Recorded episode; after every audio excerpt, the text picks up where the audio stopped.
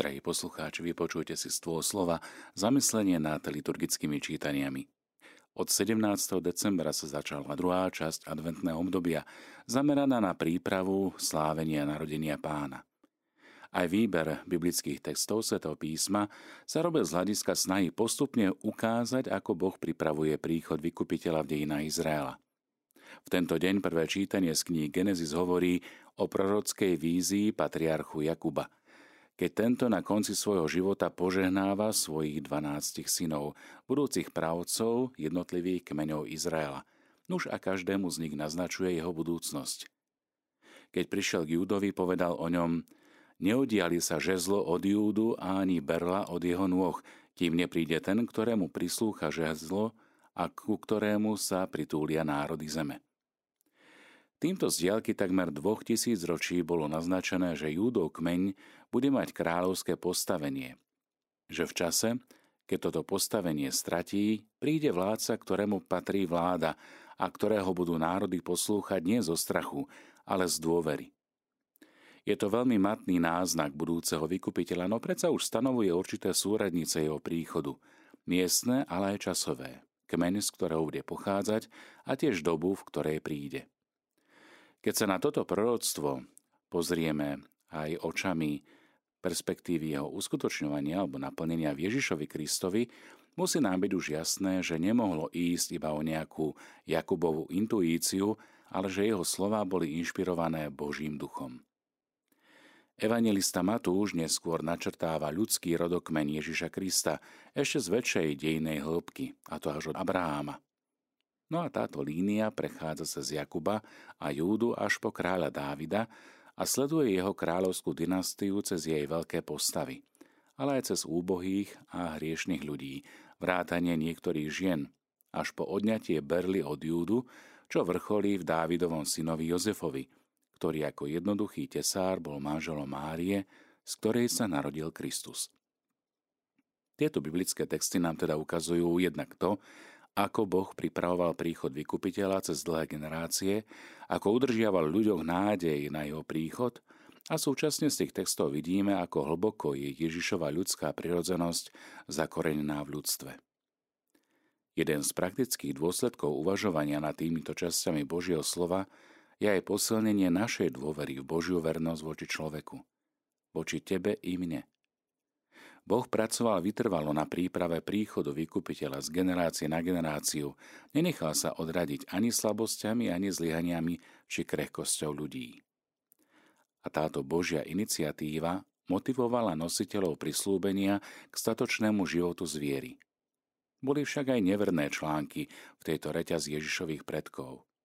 Je to uistenie, že Boh aj napriek nám a napriek našim zlyhaniam svoj zámer uskutoční. Samozrejme, Zodpovednosť človeka za maranie Božieho plánu zostáva. Ako kresťania by sme mali prežívať radosť z toho, že my už detailne poznáme toho, ktorého dlhé generácie túžobne očakávali a iba matne tušili.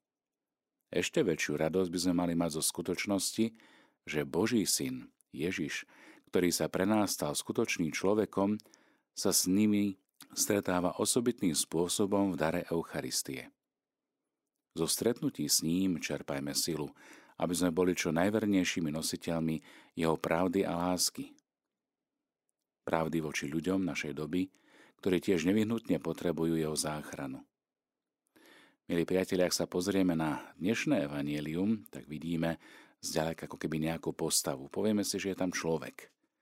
Až keď sa o niečo viac priblížime, dokážeme ho presnejšie určiť a napokon, až keď sa s ním rozprávame, a keď sa nám zdôverí, môžeme povedať, že ho poznáme. Niečo podobné robí aj církev v príprave na slávenie narodenia pána, na slávenie Vianoc. Postupnými krokmi nás privádza k poznaniu Ježiša Krista, ktorého narodenie ideme osláviť, ako keby zďaleka. Včera sme sa na neho mohli pozrieť z tej najväčšej diálky, cez oči patriarchu Jakuba a postupne jednotlivých generácií od Abraháma až po manžela Márie Jozefa. Tak sme videli Ježišovo zakorenenie v ľudstve, o vyvolenom národe Izraela. Ježiš ako človek sa oprávnene nazýva synom Božím, ale aj synom človeka. Dnes urobíme krok bližšie. V starozákonnom čítaní pozeráme na Ježiša z pozície kráľa Dávida, ktorému sa Boh zaviazal, že mu daruje potomka, ktorý bude panovať na jeho tróne na veky. Cez proroka Jeremiáša Boh oznamuje svojmu ľudu, že zbudí Dávidovi spravodlivý výhonok a bude ako kráľ panovať múdro. Za jeho dní Júda dosiahne spásu a budú ho volať páni naša spravodlivosť. Prorok to oznamoval v čase, keď v Jeruzaleme vládol král Sedekiáš, ktorého Jeremiáš neúspešne napomínal k obráteniu a keď aj o ostatných nariadených musel hovoriť ako o zlých pastieroch. Napriek, zle, na, napriek zlej situácii, ktorá ústie do národnej katastrofy, myslí sa tým pád svätého mesta Jeruzalema a babylonské zajatie, kam boli odvlečení jeho obyvatelia, Bohom slúbený Dávidov potomok zostáva nádejou. Evaníliový úryvok hovorí o Dávidovom potomkovi Jozefovi z Nazareta, ktorý sa nachádza v ťažkej osobnej situácii. Je zasnúbený s Máriou a chystá sa s ňou oženiť. Mária sa vrátila z trojmesačného pobytu svojej príbuznej Alžbety v Ainkarem. Vieme, že Alžbeta bola matka Jána Krsiteľa. Už aj Jozef si všimol, že čaká dieťa, ktorého otcom nie je on. Najhoršie bolo, že Mária mu nič nevysvetlila. Nechcel jej ukrivdiť, ale zjať si už nemohol. Preto sa rozhodol s ňou v tichosti rozísť. No a v tejto situácii ho vo sne osloví aniel. Jozef, syn Dávidov. Objasňuje mu, kto je to dieťa, ktoré Mária čaká a že sa počalo mocou Ducha Svetého. Spokojne si má Máriu zjať za manželku a stať sa pred ľuďmi, otcom dieťaťa, čo má vyjadriť aj tým, že mu má dať meno. Meno, ktoré však vybral Boh, otec dieťaťa. Ješua, čo znamená Boh je záchranca, spasiteľ. On má oslobodiť svoj ľud od základného zla, od jeho hriechov. A tak očakávaný spasiteľ tu teda dostáva konkrétnejšie črty je prislúbeným Dávidovým potomkom a už vidíme aj začiatok jeho ľudského života, tiež okolnosti, za akých prichádza na tento svet. Pre nás je to pohľad nie do budúcnosti, ale pohľad do minulosti, na príbeh záchrany. A pomocou tohto pohľadu môžeme lepšie poznať veľkosť daru, ktorého príchod na Vianoce slávime. Ježiš prišiel, aby aj nás oslobodil od našich hriechov. Nuž príjmeme tento jeho dar i v týchto dňoch, aby sme s očisteným zrakom srdca mohli chápať význam jeho príchodu a prežívali sme ho s ďačnou radosťou.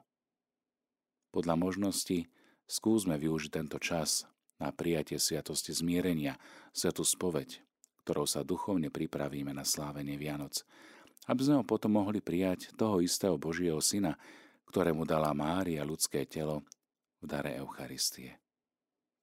Modlíme sa. Všemohúci Bože, ešte stále na nás doliehajú následky prvotného hriechu. Prosíme ťa, nech nám prinesie pravú slobodu očakávané narodenie Tvojho milovaného Syna, lebo On žije a kráľuje na veky vekov.